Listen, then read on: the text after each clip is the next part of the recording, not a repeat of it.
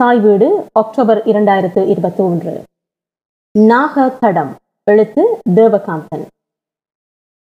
சூரியன் நாளின் அந்தலை தெரிந்து மேற்கில் தன்னை புதைத்தது.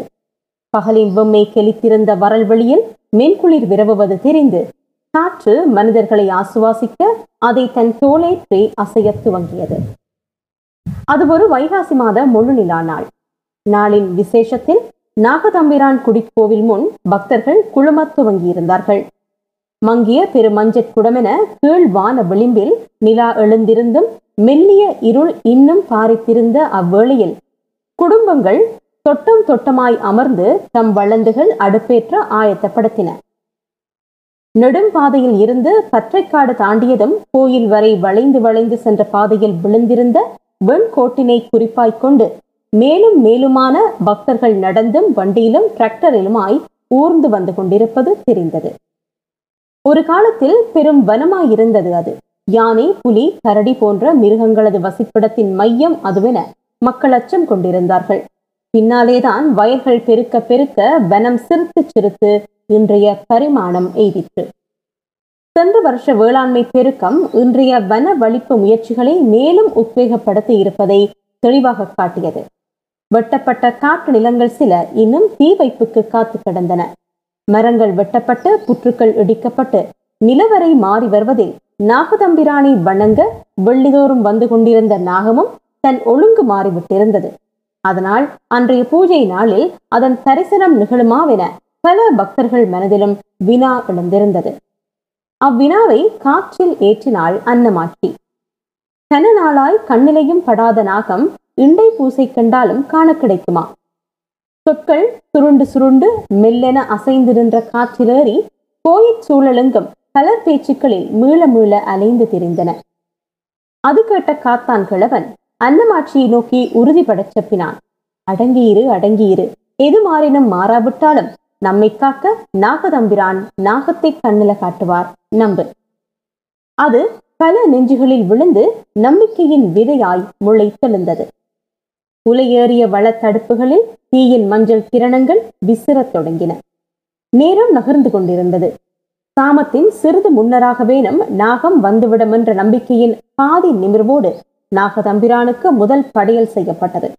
இனி படையல்கள் பெருகும். சூடாராதனைகள் வெகுக்கும் சாம்பிராணி தூபங்கள் அலைந்தெழுந்து வெளி நிறைக்கும்.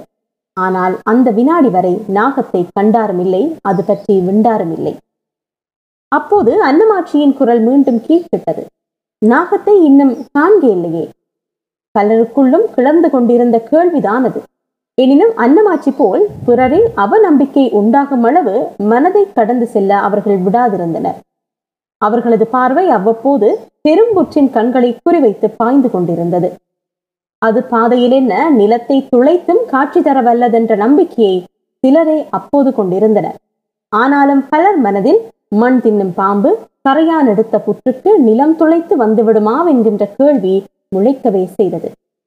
படையில் முடித்த சிலர் புறப்பட ஆயத்தம் செய்தார்கள். இன்னும் சிலர் நாகத்தின் வரவு காணாமல் செல்வதில்லை என்ற பிடிவாதத்தில் அங்கனையே உழன்றபடி.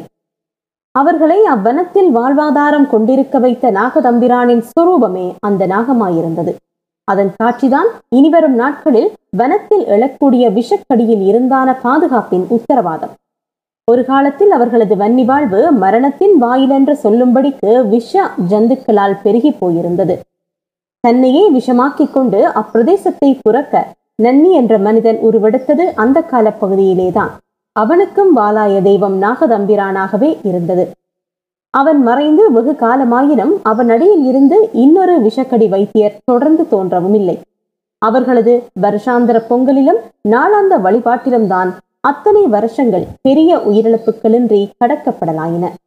அதை அவர்கள் மறந்து விடுதல் சாத்தியமில்லை. அந்த சமிக்கை அவர்களுக்கு வேண்டும். அது காணாமல் அவர்களுக்கு சந்தோஷம் முகிழ்ந்திடாது. சூழ பல இடங்களில் வெட்டிய காடுகள் தீ வைக்கப்பட்டிருப்பதாக தாளம் தாழ்த்தி பரவிய செய்தி பக்தர்களது மெய்யையும் அதிர்த்தது. நாகபலிகள் தீ மூலப் பெற்றிருப்பின் நாகம் தன்னை எங்காவது கொண்டு சென்று புதைத்துக் கொள்ளும். அன்றே வனம் தாண்டி நீர்ப்பரப்பின் புதருள் தன்னை ஒழித்துக் கொள்ளும். அவர்கள் மனமுடைந்திருந்தார்கள். அப்போது வேம்பை சுற்றிய புற்றின் பெருங்கண்ணில் இருந்து புறப்பட்டிருந்த நாகம் பக்தர் கவனத்தை ஈர்க்கும்படிக்கான தீற்றத்தை சிந்தியது. நாகத்தின் மூச்சு கேட்டு பக்தர்கள் திரும்பினார்கள். நாகம் புற்றில் இருந்து தலையை மிதத்தி காற்றில் நீந்திக் கொண்டிருந்தது. அது நிலம் கிழித்து கோவில் வந்தடைந்ததில் தன் பளிரிடம் மேனி சேறு படிந்ததாயிருந்தது.